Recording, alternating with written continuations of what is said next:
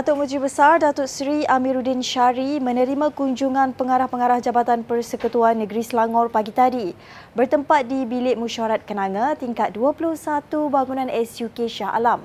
Antara pengarah yang hadir termasuklah dari Agensi Pembangunan Persekutuan ICU, Jabatan Perangkaan, Jabatan Penerangan, Jabatan Pendidikan Negeri dan Jabatan Audit Negara. Amiruddin berkata pertemuan tersebut menumpukan perbincangan dua hala berkaitan isu-isu semasa dan program kerajaan negeri serta jalinan kerjasama melalui program-program kerajaan persekutuan. Katanya keakraban hubungan kerjasama antara agensi yang terbina ketika negara menghadapi pandemik COVID-19 berbanding tahun-tahun sebelumnya perlu diperkukuhkan bagi memastikan kehidupan rakyat terus terbela. Antara yang dibincangkan termasuklah kerjasama promosi berkaitan program-program melibatkan institusi pengajian tinggi yang ditawarkan oleh kerajaan negeri. Bincangan dua hala dan uh, mengadakan pertemuan dan juga membincangkan beberapa isu-isu pelarasan yang membangkitkan uh, yang dibangkitkan berkaitan dengan program kerajaan negeri dan kerjasama dengan program-program kerajaan persekutuan satu kerjasama yang baik dan uh, ia terbina dengan cukup akrab sebenarnya ketika kita berdepan ketika COVID-19 yang lalu dan uh, berdepan situasi itu dalam tempoh dua tahun telah uh, menjadikan kita kenal dan menjadikan uh, agensi-agensi kita bekerjasama dengan erat berbanding dengan sebelum masa-masa sebelum ini. Tadi dibincangkan bagaimana perlu untuk kerajaan negeri membantu melaraskan ataupun membantu untuk mengenal pasti institusi-institusi pendidikan tinggi bagi diperkenalkan kepada rakyat di dalam negeri dan kemudahan-kemudahan yang ditawarkan oleh kerajaan negeri. Perbadanan Teknologi Maklumat dan Ekonomi Digital Selangor SIDEC buat julung kalinya menganjurkan Selangor Fashion Accelerator mulai 1 Ogos hingga 23 September ini berkonsepkan pakaian sopan. Ketua Pegawai Eksekutif SIDEC, Yong Kai Ping berkata penganjuran program itu bertujuan mengasah bakat mereka muda di samping mengembangkan industri fashion negara. Tambahnya, 16 peserta yang layak akan menjalani latihan selama dua bulan dan dinilai oleh barisan juri yang dilantik. Antaranya Datuk Seri Siti Nurhaliza, Melinda Lui dan Bon Zainal Harun. Enam peserta terbaik dipilih untuk membentangkan idea mereka kepada pelabur dan rakan kongsi pada hari demo, 8 Oktober sempena penganjuran Konvensyen Bandar Pintar dan Ekonomi Digital Selangor. Beliau berkata demikian dalam sidang media pengumuman program berkenaan serta anugerah peniaga e-dagang utama Malaysia Top ECM di Hotel Majestic Kuala Lumpur semalam. Because we think that the uh, the the fashion in Malaysia eh, there's still there's still a potential high growth potential uh, you know for for in Southeast Asia we are looking at opportunity to expand our business uh, potentially being invested by our two venture uh, capital over here uh, which is PNSP and the Hive and, and maybe others uh, uh, VCs who are interested and then we are looking at opportunity to expand our business overseas. Saya sebagai penggemar fashion juga sentiasa menantikan idea-idea baru daripada mereka atau pemilik jenama yang bakal menonjolkan keistimewaan dan kelainan mereka tersendiri.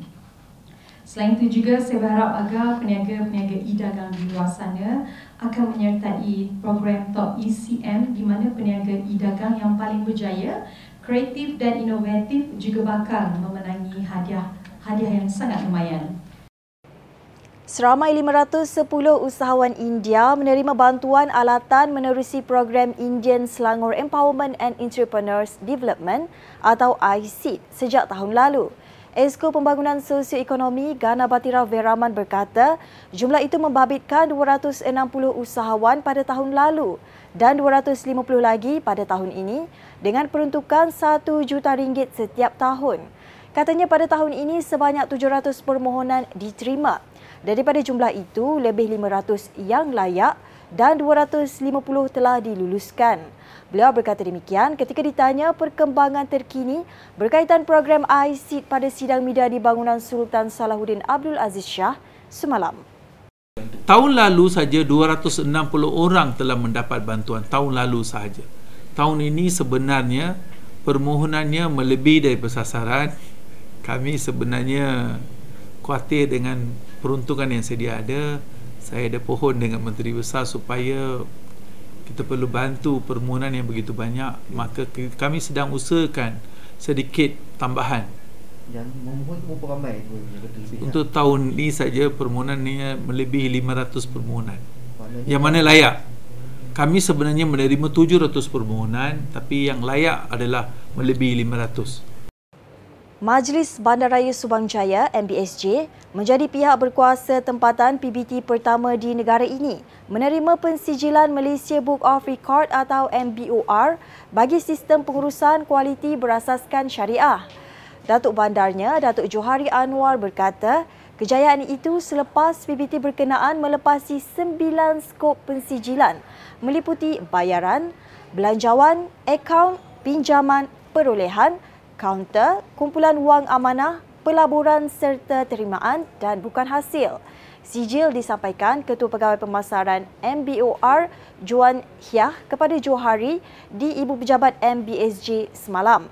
Dalam pada itu, Johari berkata pihaknya akan melaksanakan pengasingan hasil patuh syariah dan hasil tidak patuh syariah bagi meningkatkan pengurusan kualiti. Pada masa sama, hasil tidak patuh syariah dibelanjakan bagi penyelenggaraan dan pembersihan. Tambahnya pihaknya juga mengguna pakai skim Islamik bagi akaun MBSJ sejak Disember tahun lepas selain pertukaran akaun gaji warga kerja kepada CIMB konvensional berbanding CIMB Islamik sebelum ini. Jelasnya pelaburan dipilih berlandaskan syariah seperti komoditi murahabah dan penyediaan perlindungan takaful bagi kemudahan perubatan pegawai serta kaki tangan.